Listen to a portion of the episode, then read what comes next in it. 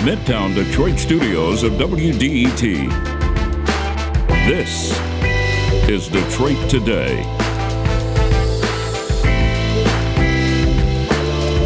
We'll spend the hour today talking about fascism, a word that has begun to crop up in political conversations about everything from the response to the Black Lives Matter protests to the prospect of President Donald Trump being reelected in November. Are we witnessing a rise of fascist policy in this country? Or is our democracy strong enough to resist fascist impulses and actions? We'll discuss it all next on Detroit Today. But first, the news from NPR.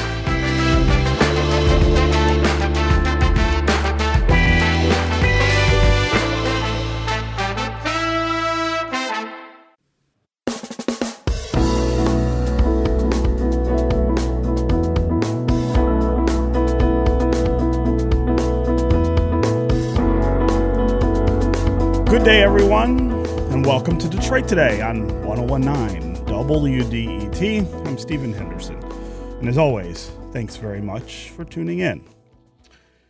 There was a piece in the New York Times last month which made the case that the time to describe the state of American politics as fascist is here. The word itself is so loaded and carries so much historical weight that even some of President Trump's harshest critics had held off from using it until just recently. We're spending the hour today looking into what fascism is, what it looks like, and how it relates to the events that are unfolding in places like Oregon and throughout the rest of the country. A tense political and ideological standoff in Portland has served as a breaking point of sorts around this conversation about fascism in America.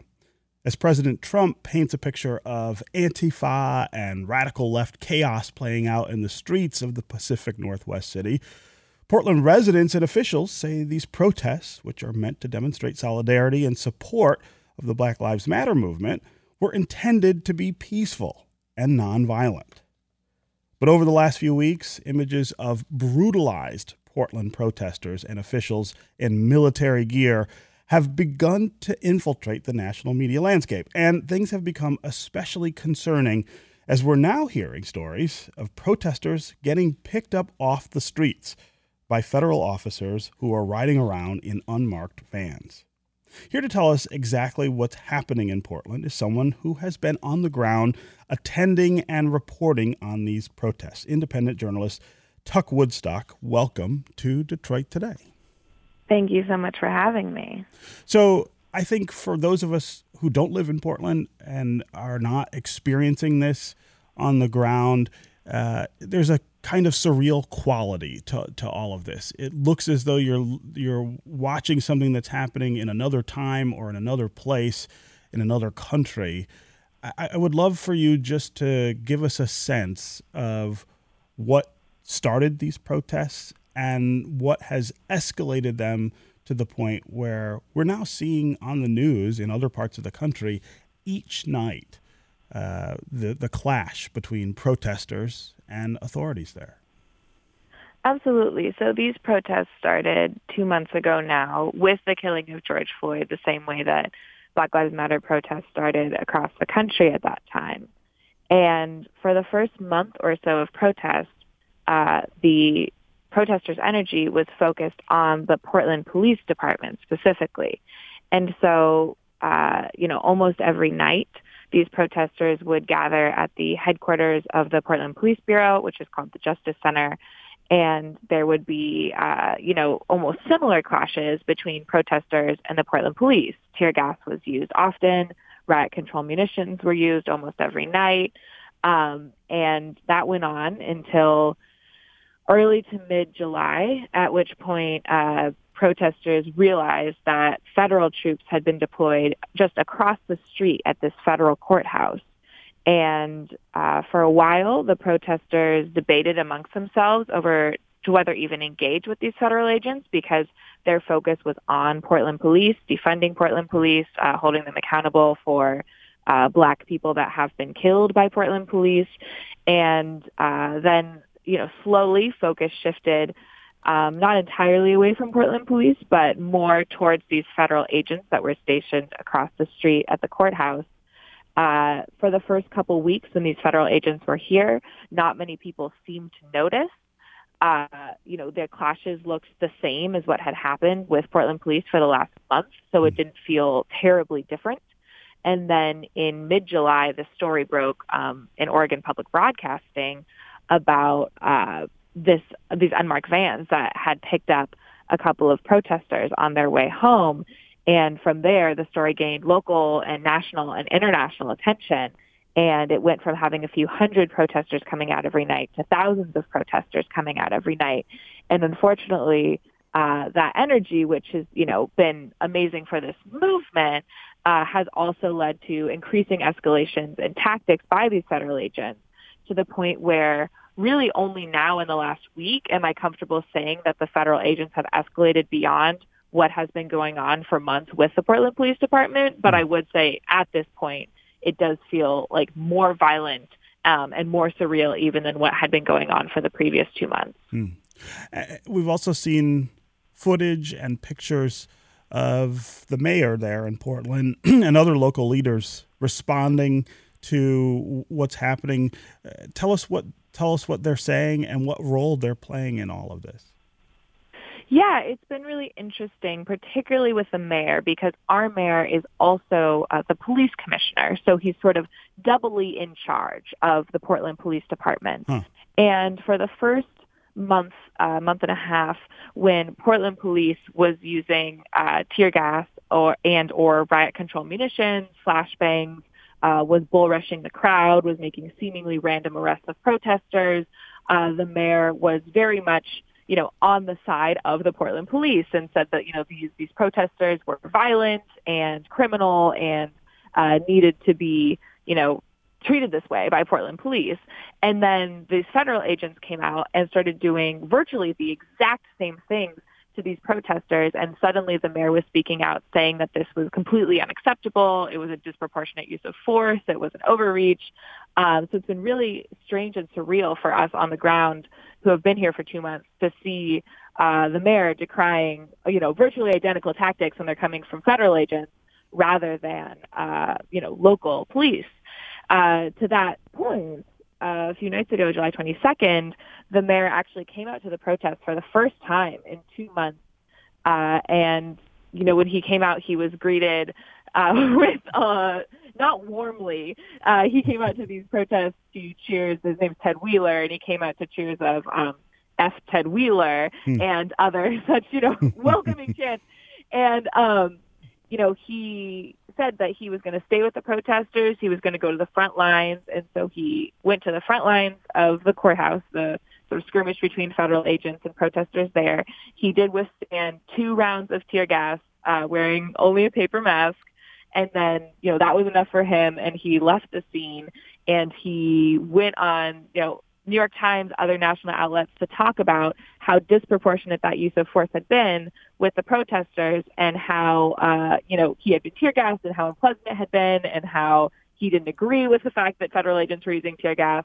And as he was on those calls, uh, Portland police rolled up to the scene, declared a riot, and announced that they were going to be using tear gas as well. Hmm. So it's been a really, really interesting um, and you know seemingly hypocritical uh, stance from our mayor here. Yeah, yeah. So, so one of the things that I've also wondered over the last week or so is why Portland is the target of the Trump administration. Now, they've said that they want to send these federal agents to a couple of different places and Detroit is one of them. Even though uh, there there there aren't the kind of protests or the size of protests happening here now that are that are happening in Portland. But but what's your sense of why Portland is attracting this kind of response and attention from the Trump administration? Is there a political dynamic to that as well?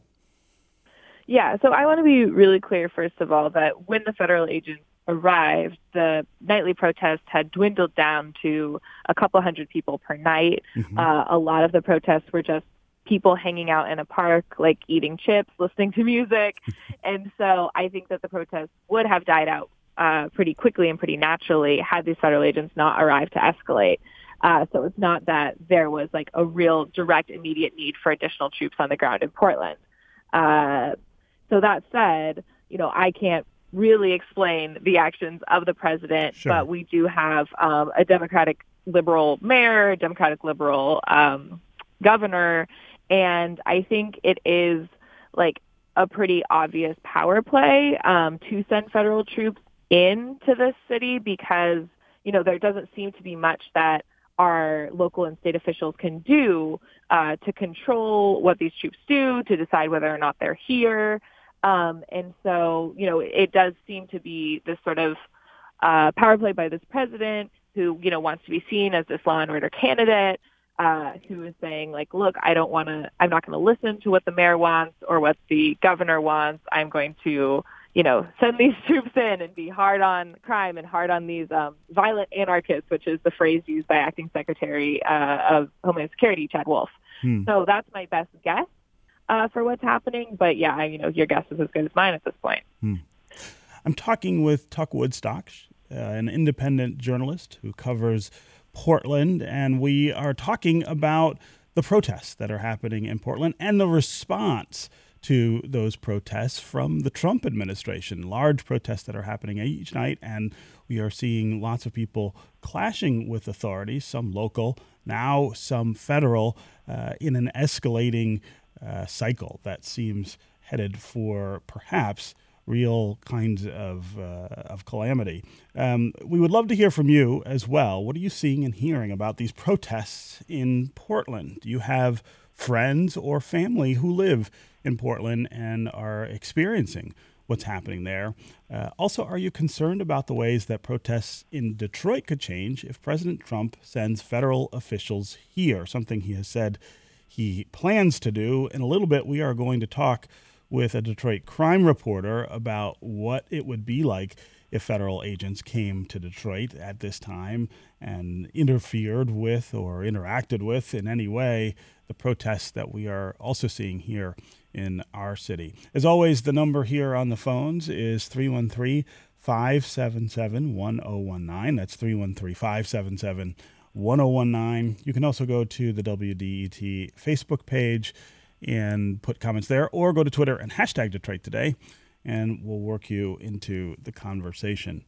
Uh, Tuck, I, I want to ask about again about these federal agents and the idea of people being picked up randomly on the streets. Do you know of anyone who's had that experience, uh, and and give us a sense of what goes on? In other words, that you, you get picked up, are you arrested? Uh, th- th- there doesn't seem to be a whole lot of due process that attends this this this phalanx of federal agents that uh, that are there. I'm, I'm trying to get a better sense of what they're doing and what's happening to people who interact with them. Yeah, so I want to be really clear on this that the federal agents have made at last count 82 arrests since they've been on the ground, Mhm. and I've only heard of personally three uh, I've, at my last count of these incidents. So I'm not saying there have been only three, but it is not the majority of cases that people are being picked up in unmarked vans. Mhm. Um, you know, the vast majority are not happening that way. But yes, there have been, you know, a number of Port- uh, Portland protesters who have reported um, not doing anything that could be, you know, considered illegal. Either they're walking home from protests or they're uh, drawing on non-federal property with chalk. Uh, and when they were doing these things, um, an unmarked van has rolled up to where they were, and uh, you know these federal agents have jumped out and grabbed them, put them in the van, uh, driven them around a bit, not told them where they were, not told them where they were going or what's going on. Eventually, they, my understanding is that they were taken to the federal courthouse. Um, either there or before then, again, it's unclear. They were searched uh, to see if there was anything incriminating on them. And I want to be clear that something as innocuous as a laser pointer can be seen as um, you know, a sign that you have assaulted a police officer because shining a laser pointer at a federal officer is um, what's getting a lot of people charged with assaulting a federal officer. Um, and then after, you know, that these people have been searched, I know the one case that I know a lot of details about after this person was searched and they didn't find anything on him. Um, he was eventually released and and not charged. But again, like we don't know the details in all of these cases. because often uh, people don't feel safe coming forward. Hmm. So.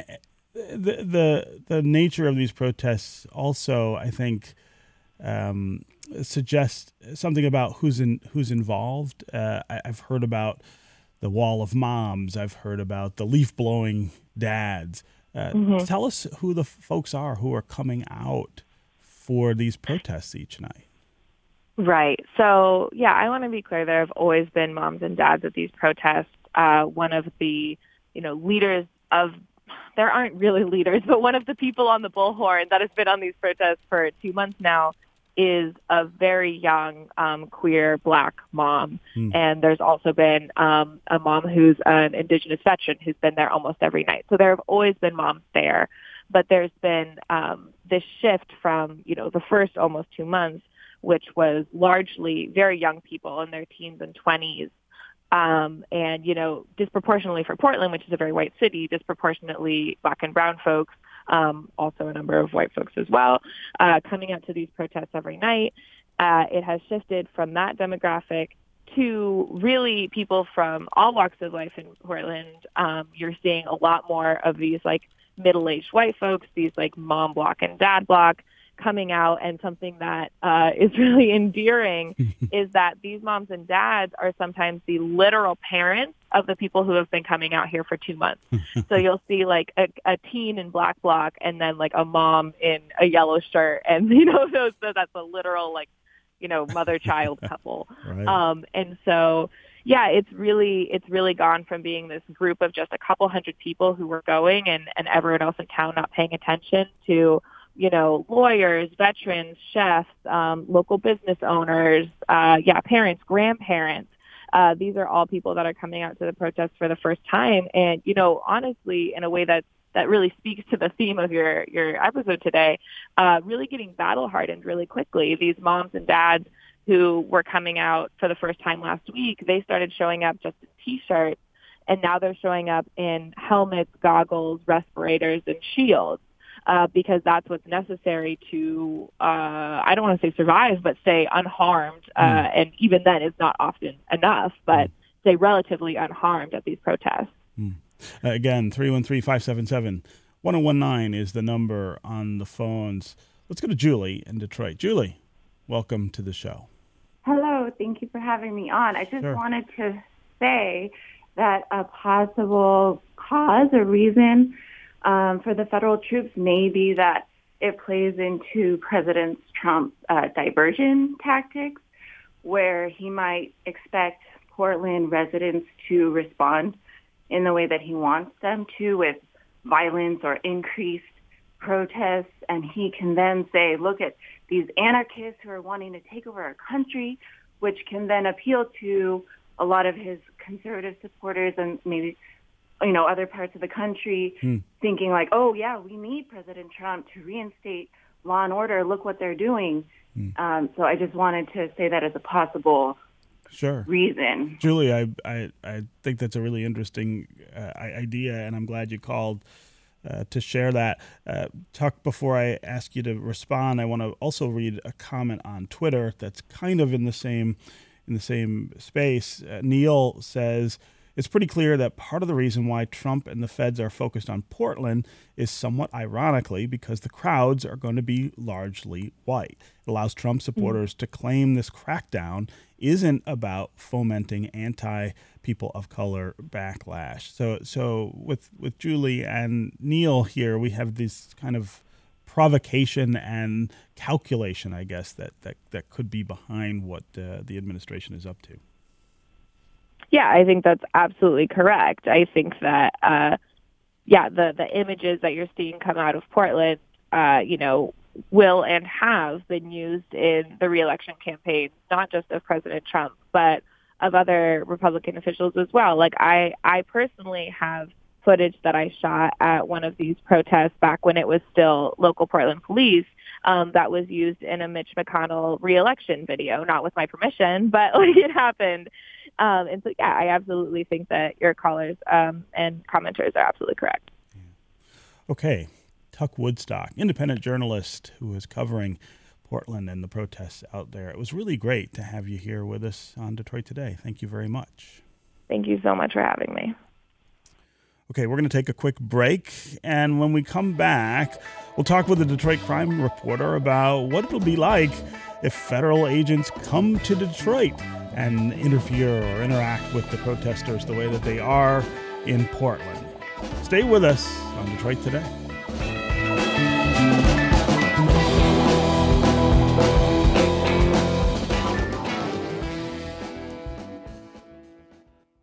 You've heard us talking about WDET's financial situation. Here's an update from WDET General Manager Mary Zatina. The cost to run WDET this fiscal year is $4.6 million. As of now, there's still $1.7 million left to raise before the fiscal year ends September 30th. 250 people stepped up to support WDET for the very first time during this crisis. And I'm asking all of you who have not given a gift of support yet to give your first gift now. Please know that your support is always deeply appreciated and is even more critical now. If you've never supported WDET before and you can afford to make a gift for those who cannot, I hope you will make a gift and encourage your friends and family to join Team DET. Now is the time to support WDET. Give online at WDET.org.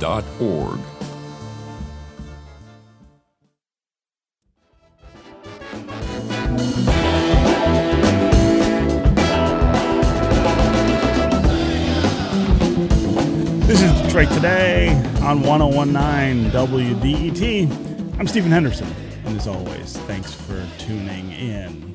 We are talking about fascism today, the idea of that word and how it applies to the things that we see going on in our country, the massive protests that are in the streets of Detroit and Portland and many other cities around the country the coming election, the reelection campaign of Donald Trump, and the ideas that he is putting out there and trying to get people to vote for. Are they examples of fascism? In a little bit, we are going to talk with author Jason Stanley about his book about fascism and how it applies these conversations that we're having right now.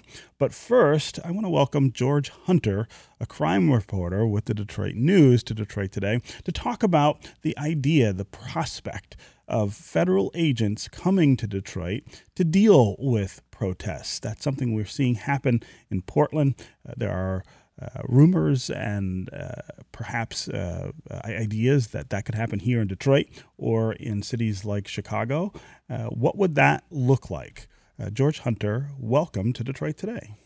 hey, Stephen, how are you? Very good. I'm glad that you are here with us. So let's start here. Is what's happening with federal troops in Portland something that could happen or is likely to happen here in the city of Detroit? Well, certainly the mayor and the police chief are saying no. They've they've openly said they welcome them to come help with with with violence, um, which is nothing new. I mean, there's been federal federal agents here in Detroit for decades uh, with these federal partnerships. I probably myself, I've been on the crime beat for about 21 years, and I think I may have covered five or six of these press conferences myself that where they're announcing some federal initiative. Uh, 2013, if you remember, there's Detroit one that was announced by Barb McQuade and Dave Bing. That was a gun initiative. Last year, you had the Operation Relentless Pursuit. If you remember, uh, Attorney General Bill Barr was mm-hmm. here with uh, with the police chief. That's a gang, drug, violent crime initiative. And then this recent Operation Legend thing, uh, the Detroit uh, U.S. Attorney Matt Schneider says that's just going to be an op- uh, an extension of the thing that happened last year. That relentless. They always come up with the, these uh, catchy names for these um, these operations. This one was Relentless Pursuit last year, and then now it's Operation Legend this year. Um, but the, Schneider saying it's going to be essentially the same thing.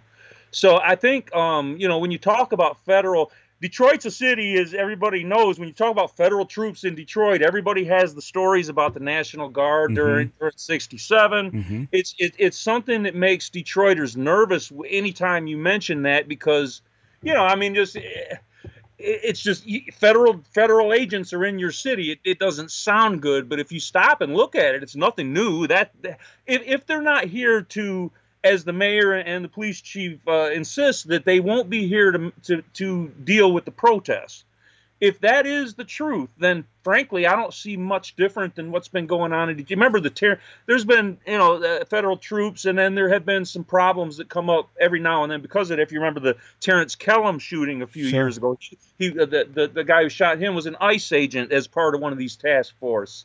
And these task force, by the way, uh, Stephen, don't always uh, work out as well. If you recall, I did a series of stories uh, six, seven months ago about uh, the task force involving the DT, DEA and the ATF, mm-hmm. and basically uh, the police chief in Detroit, Craig, uh, basically disbanded it because he said they weren't being truthful. I don't remember that um, about a, about a, uh, a um, one of their informants who had gone on allegedly and killed six people, and there was a big flap over the use of that informant and whether or not they would uh, you know, own up to having him as their informant and that sort of thing. And so he, he there was a big, uh, big open uh, animosity between the local and feds. And that's not anything new either. Craig disbanded a FBI drug task force shortly after he got here in uh, 2013. So these uh, these partnerships don't always go quite as uh, smoothly as as they might they might appear at the pre- at the podium where everybody's smiling at each other. Sure but you know, hasn't had, there have been some bumps in the road as, as regarding having feds here in Detroit. Um, you know, there's bumps in the road having, you know, certainly MSP in Detroit, for instance, uh, and there's bumps. In, you're not going to have bumps in the road whenever you have policing. Period. I think. Um, so, and whether or not there are more bumps when you have feds in, or the state, for instance, if you remember, MSP sure. got into that. They, they, they uh, the one trooper, Mark Bessner, killed the young man Tased on the a young man. Yes, sure. Uh, so, Grimes. so let me ask you this: uh, we're, we are seeing activists post pictures of what appear to be federal troops in unmarked vehicles implying that it's just a matter of time before something like what is going on in Portland happens here. What are we seeing in those videos? And and again, is this different from the many examples that you just pointed out, where we do have help often from federal agents to, to deal with, with crime in Detroit? to be honest with you, I don't like to speculate, Stephen. I'm not a columnist. I'm a straight, so sure. I won't speculate on what they may be doing, that mm-hmm. sort of thing. Um, you know, I would be shocked. I'll tell you this: if there weren't feds around monitoring what's going on, um, that's just that's what they do. You know, I mean, that's, that's it's you know, I mean, they, they do that um, all the time. That's you know, the, whether again if that's good or a bad thing, I'll leave that. I'm a straight news reporter. I won't offer opinions. You know, I'm just here to lay facts out. Mm-hmm. But I would be shocked, frankly, if, if there aren't feds watching what's going on and monitoring it. To what end, I really don't know, and I don't want to speculate. Hmm. Uh, what about the unmarked cars and the idea that they're not in uniform? Is that somewhat different as well if that's actually happening not here? for surveillance hmm. no not for surveillance the fbi does that all the time i mean that's what they do again that's a, they're not going to if they're if they're doing undercover surveillance they're certainly not going to be in a marked car um, I think the issue people have is when you start making arrests in uniforms that aren't clearly marked. Mm-hmm. Um, I think that's the issue a lot of people had is the arrest portion of it. I don't think anybody involved in law enforcement, even anybody who's critical of law enforcement, I think you know if you're doing an undercover operation where you're monitoring something to look for potential problems, you're obviously not going to be in a marked vehicle or wearing uniforms. But if you're just observing you know, I mean, that's that. I'm not hearing a ton of people say that's a problem. Again, when you start pick, placing people under arrest and you don't have a uniform with clearly marked um, patches to delineate, you know, what agency you're working for,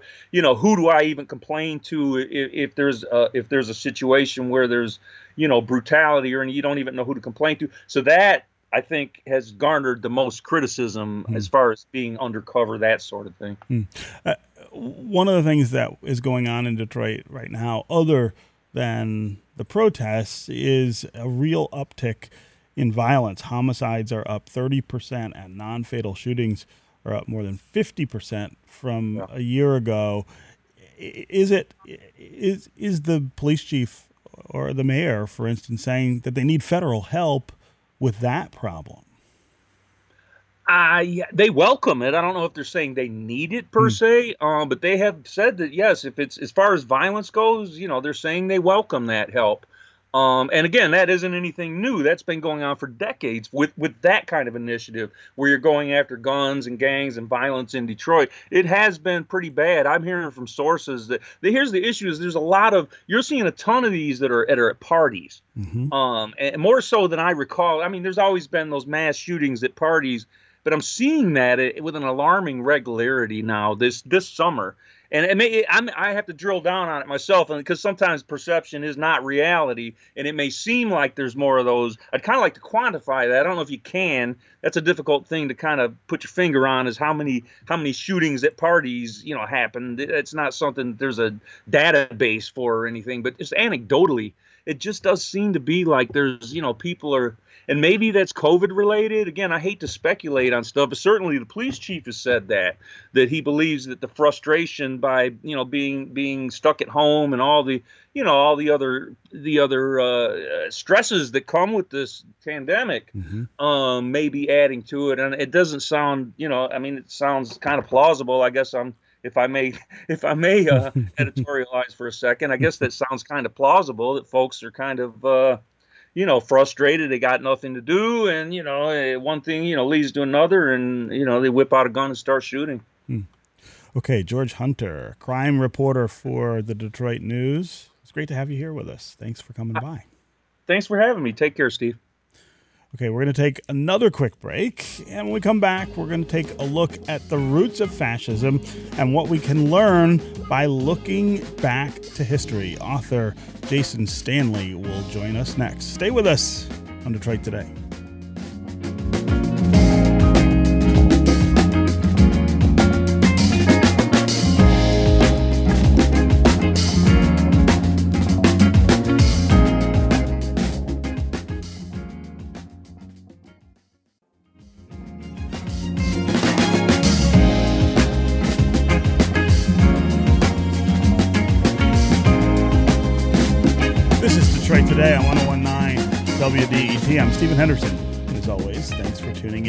As we continue to look at the state of policing, politics, and unrest in America, we now turn our attention to the roots of fascism so that we might better understand it in the context of life in 2020 in America.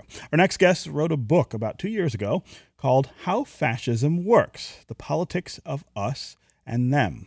And now, amid an election year, a pandemic, and calls for an end to systemic racialized oppression, that book has never felt more relevant.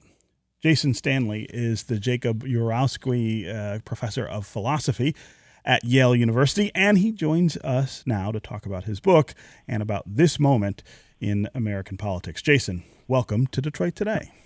Thanks so much, Stephen. It's great to be speaking to a Michigan audience. Yes. So, in your book, you look at fascist policies of the 20th century leaders in Europe. For listeners who might not know European history, briefly tell us who those leaders were.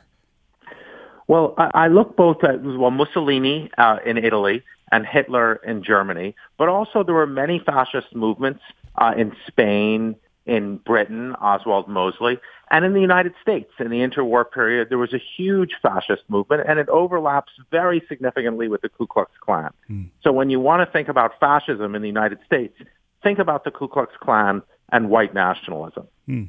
So, so let's define that term a little better. Fascism.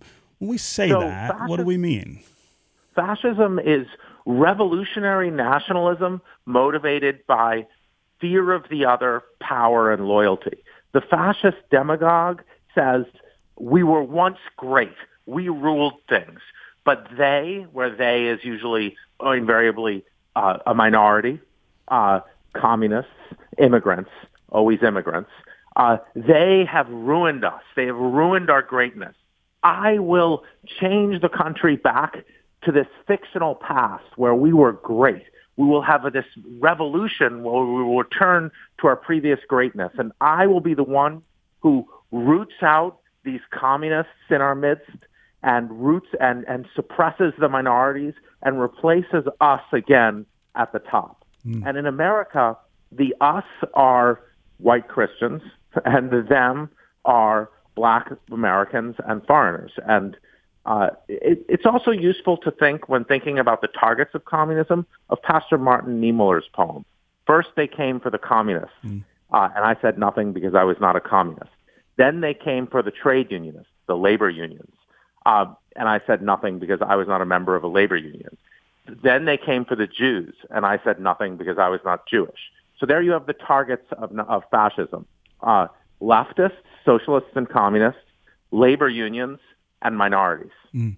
So, so uh, the things that you were saying about the ways in which fascists or, or potential fascist leaders try to appeal to their audiences are, of course, I mean, you can't you can't hear that right now without hearing the campaign of Donald Trump in 2016 and presumably what we will see happen again as he campaigns for reelection here in 2020.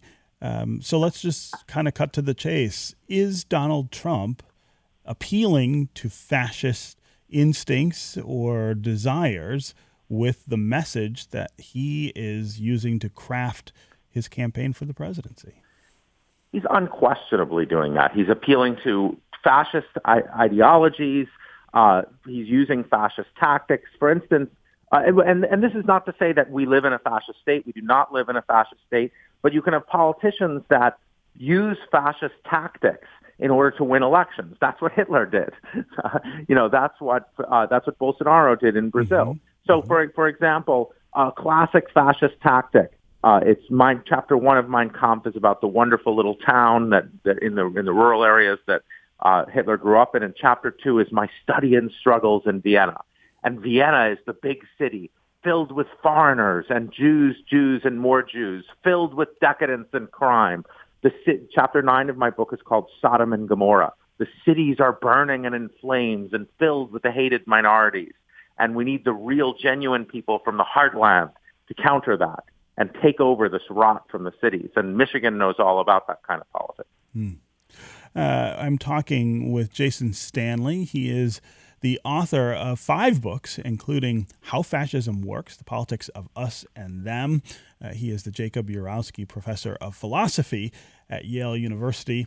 Uh, we're talking about fascism and the way that word is creeping back into the political dialogues that we're having, uh, not just at the national level in terms of the presidential election, but also in terms of the way that the nation and perhaps the federal government is responding to the massive protests that we see in the streets in places like Detroit and Portland and other American cities. Uh, if you want to join the conversation, give us a call and tell us what you know about fascism and whether you're concerned that we are living in a country that is lurching toward fascist ideals. Uh, do you believe that the Trump administration, for instance, and the Trump presidency is using fascist ideas as a way to appeal to people's fears? Uh, as always, the number on the phones here is 313 577 1019. That's 313 577 1019. You can also go to the WDET Facebook page and put comments there, or you can go to Twitter and hashtag Detroit Today, and uh, we'll try to work you into the conversation. Let's start with Terry in Mount Clemens. Terry, welcome to the show. Yeah, good morning, Steve. Um, I was listening to Morning Edition earlier, and there was a fellow named John, Jonah Goldberg from the Dispatch. He was the mm-hmm. editor in chief, yes. and he made the comment that uh, that the situation in Portland is purely political, and that it's not necessarily appealing to you know a particular fascist group, but that it's going to be a video at the RNC convention. It, it'll be a virtual video at the RNC convention to support the uh, the carnage uh, statement that uh, Trump has made in the past.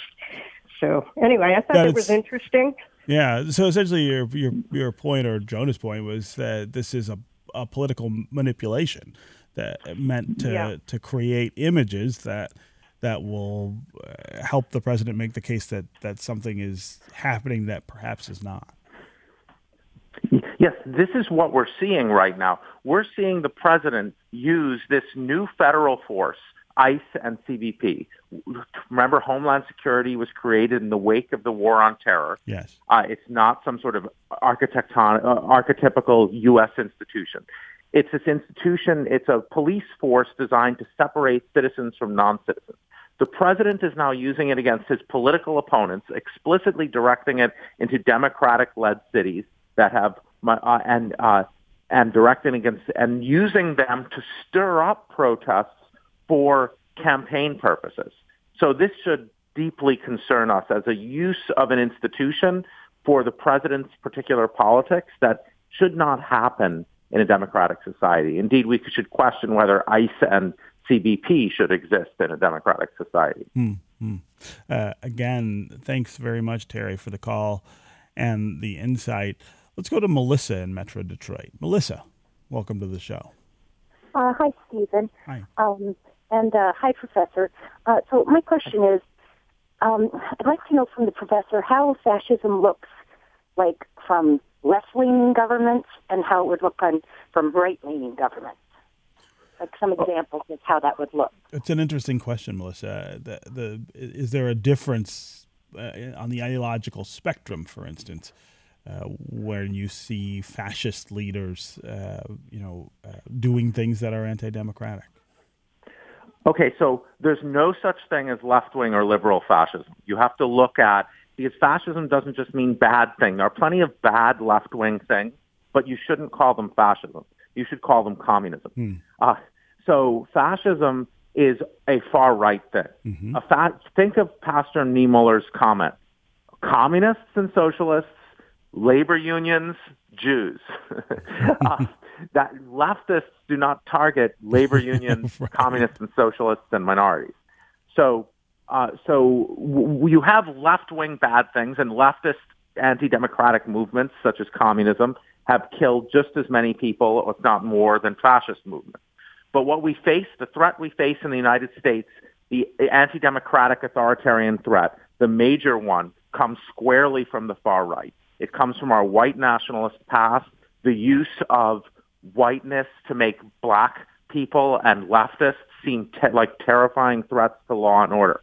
This is our fascist past. It's always from the right wing. Hmm. The Democrats under Clinton did adopt this strategy as well. They race baited and, you know, both parties have done it, but that just means that both parties have engaged in these racial fascist tactics, Mm. uh, not that these tactics are left wing. So, so I, I think for some people, though, that word fascism or fascist just equates with anti-democratic, and I think that that is sort of at the base of Melissa's question. Right. Uh, and and what you're saying is that this is a word that describes a particular type of anti-democratic uh, idea or rule, and that uh, that it doesn't apply equally to, to, to both sides of the political spectrum. Absolutely. There's other anti-democratic dangerous movements like communist authoritarianism, but they're not fascist at all. Fascism is about targeting minorities. It's anti-global, anti-science. The fascist leader is a swaggering macho guy who speaks from the gut. He doesn't trust science. Communist authoritarianism is like rationalism gone gone mad. Mm. Uh, you know, state planners uh, who plan everything. Uh, fascism is not like that. Fascism is is, is anti-planning. It's shoot from the gut. It's um, you know, uh, it's an attempt to so, and that's and and what we're seeing now is particularly vind- is particularly close to the Marxist theory of fascism, which is ultranationalism in the service of private equity. Mm. So, uh, you know, the idea is the rich, the ultra wealthy, the, the finance capital and private equity support an ultranationalist leader so he can like like throw nationalism in the face of poor whites, say, uh, so they can while their pockets are being robbed. Mm. And that's very close, I think, to the structure we see now, where really it's a lot of corporate elites and private equity and Midwestern billionaires who are making money off of racism and ultranationalism. Mm-hmm. Uh, again, Melissa, thanks very much for the call. Let's go to Brian in Detroit. Brian, welcome to the show. Hi there. Hey. Yeah, uh, I'm almost in uh, line with the last statement from the professor there. Um, my idea of fascism is a sort of uh, a marriage between uh, the market economy and, uh, well, the military. Yep. Uh, fed hand in hand, uh, even uh, as we going into our 19th year in a war that uh, is working beyond its definitions. Um, hmm. Yeah, market economy, like you can look back, like even slavery, uh, it was the market economy that drove uh, the uh, elites right. to, uh, well, not uh, involuntarily, but like, uh, hey, we can make more money if we had yes. compulsory free labor. Free labor, sure. Uh, and Brian, that, yeah, go ahead. Yeah, and that, that go on, Brian. And we're going on into an expansion of this thing. I think Trump is being backed by certain people to do certain things. Mm. I, I, I absolutely. Yeah, Brian, I, I, appreciate the call and the thoughts. Uh, Jason Stanley, go ahead and respond. Absolutely, Brian's right. Absolutely, and I think there you. That's why I I don't say Trump himself is a Trump is a fascist ideologue. He's giving us fascist politics and rhetoric, and he's using these fascist tactics. But he is not a fascist. He's not like Putin telling the oligarchs that control things. I'm going to put you, uh, you know, uh, you know, I'm going to put you in prison if you don't do what I say. Uh, he is being, he is opening the gates to all of the richest people in the cut to the richest, uh, most powerful concerns. The the uh, we're seeing this with COVID nineteen, where he's sort of opening up to the pharmaceutical companies to replicate what the CDC is doing. Uh, he's privatizing everything. He's doing everything for the super wealthy, and they seem to be more in control of him. And as long as they're in synergy, they're going to support him. Hmm. So it's much more that structure where he's a mouthpiece for uh, the, the privatization and looting of America. I think that's much more using racism as a way to uh, to c- confuse people, to hide the fact that labor unions are being destroyed, um, and uh, and and then just open the pockets of government uh, to and and to private industry. So I think that's a it's the structure where it's the mar- that marriage between the corporate elite and the political wing, uh, where uh, racism, uh, fear, uh, immigration, xenophobia, and machismo are being used to draw people in uh, into a politics uh, that is actually destroying them. Mm. I also wonder if you believe this is a dynamic of Trump himself and isolated to his view of how things should be, or if this is something that infects the Republican Party in a way that predated Trump and supersedes him in some ways. In other words, is this the direction that this party is and has been headed for a really long time? Yes, it is. And Trump is a symptom, not a cause. And we're going to, we have Tom Cotton, Josh Hawley, Tucker Carlson, all of whom are going to be more effective Trumps than Trump coming up in subsequent elections. And the Republican Party, the Hannah Arendt talks about the danger of a political party valuing party o- party over parties. And what she means is you can't have a political party in a democracy that places loyalty to the party over loyalty to a multi-party system. And that's what we have right now with the Republican Party. And it's Newt Gingrich, I think, who is most responsible for this politics, saying, we're, we're, not, we're going to pretend that the Democrats are illegitimate. You know how the Republicans are always saying that anyone they face is a communist mm-hmm. or a socialist, you know, is, is a dangerous leftist. So that's this politics that if you're not part of our party, you're a traitor. And that's anti-democratic. That's shared by communist authoritarianism and by fascist authoritarianism, the one-party state. Mm. And the Republicans are trying to transform our country into one where the minority party, because that's face it, what's that, what they are, holds all the levers of power. And they try to represent the opposition not as people with a different view, but as thoroughly illegitimate, dangerous communists that must be defeated. Mm. And that is fascist politics. Yeah. Uh, Jason, we only have about a minute left, but I want to get you to talk a little about the antidote to this kind of fascist idealism. What are the things that we should be doing to move back toward uh, you know the liberal democracy that that I think we all say we cherish. Well, we need to directly confront the racism in our society that enables these fascist leaders to represent minority groups as fundamental threats to America. We need to, to say, you know, we need to not give up. Uh, we, we need to recognize that there's long-standing uh, racial injustice, that our police departments uh, have been complicit. Our politicians, certainly Michigan can speak to that uh, with its history of emergency management. Um, public schools do not uh, serve white and black citizens equally. And as long as we have these huge racial differences, we will have protests that will be represented as riots, which then will be used by these demagogues to uh, to grab power and rob us blind. So therefore, we must address this uh, history uh, and present of racial injustice, and that's what Black Lives Matter is. It is an anti-fascist movement. Mm-hmm. Mm-hmm. Okay, Jason Stanley author of How Fascism Works, The Politics of Us and Them, and the Jacob Urowsky Professor of Philosophy at Yale University. It was really great to have you here for this conversation. Thank you very much Thank you. for being with us. Thank you so much, Stephen. Okay, that is going to do it for us today. I will be back tomorrow, and I hope you will too. We are going to talk with Congresswoman Haley Stevens about the pandemic, about relief for Americans, which is still being debated in Congress, and a number of other subjects. This is 1019 WDET, Detroit's NPR station, your connection to news, music, and conversation. We'll talk more tomorrow.